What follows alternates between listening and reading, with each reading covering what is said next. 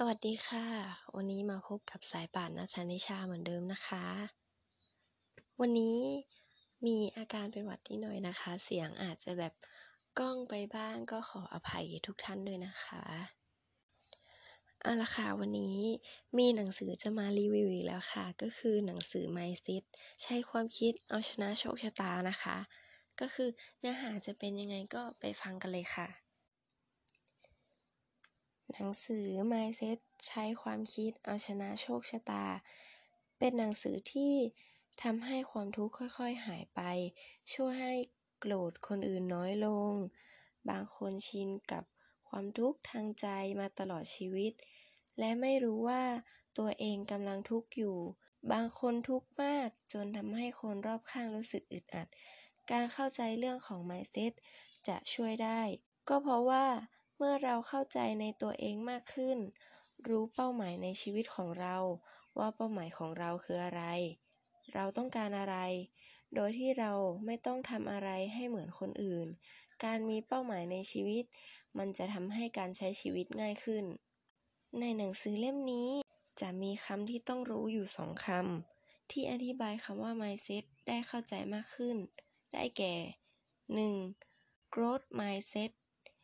คือกรอบความคิดที่สามารถพัฒนาได้ คนที่เชื่อว่าคนเราพัฒนาได้ เก่งขึ้นได้ ชีวิตไม่ได้มีปัญหา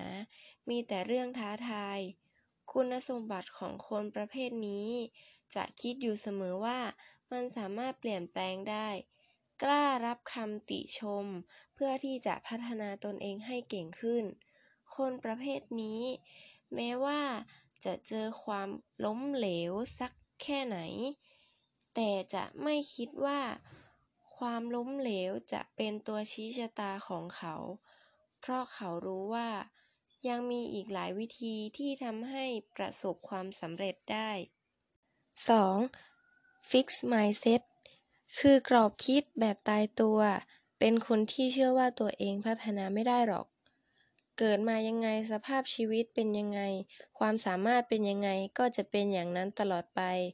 เพราะว่าเขาได้ตีกรอบชีวิตของตัวเองไว้แล้ว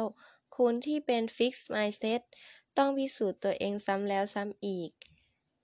ชอบตัดสินคนอื่น แต่กลัวคนอื่นมาตัดสินตัวเขาด้วย คุณสมบัติของคนประเภทนี้ จะคิดอยู่เสมอว่า มันสามารถเปลี่ยนแปลงไม่ได้ ความพยายามเป็นเรื่องที่ไม่ควรทำไม่กล้ารับคำติชม รับไม่ได้หากมีคนมาตำหนิ ชอบกังวลว่าคนอื่นจะมองไม่ดีทำให้ไม่กล้าทำอะไรเลย คติของคนที่มี Fix Mindset เลือกความสำเร็จระยะสั้น มากกว่าการเติบโต ผลเสียของการที่เราไม่เข้าใจในตัวเอง 1. ทำให้รู้สึกขาดตลอดเวลา 2. การทนอยู่กับสิ่งที่ไม่ใช่ 3. บางคนต้องเหนื่อยกับการพิสูจน์ตนเอง ต้องสร้างตนเองอยู่ตลอดเวลา 4. บางคนนำตัวเองออกไปจากคนรอบข้าง โดยการที่ไปนั่งสมาธิ 5. การรู้สึกไม่มีความเป็นอิสระ หลังจากที่ฉันได้อ่านจนจบทำให้ได้รู้ว่ากรอบความคิดที่สามารถพัฒนาได้และกรอบความคิดแบบตายตัวนั้น เป็นแบบไหน แต่สำหรับฉันคิดไม่ยากเลย ฉันเลือกที่จะพัฒนาตัวเอง ต่อให้เราไม่เก่ง แต่ถ้าเราพยายามพัฒนาตัวเอง มีความคิดที่ดีทุกอย่างก็จะดีเอง ฉันอยากให้ทุกคนได้อ่านหนังสือเล่มนี้ มันดีจริงๆค่ะ ไปหามาอ่านกันนะคะ เอาละค่ะ วันนี้ก็สรุปจบไปแล้วนะคะกับหนังสือเรื่อง Mindset ใช้ความคิดเอาชนะโชคชะตา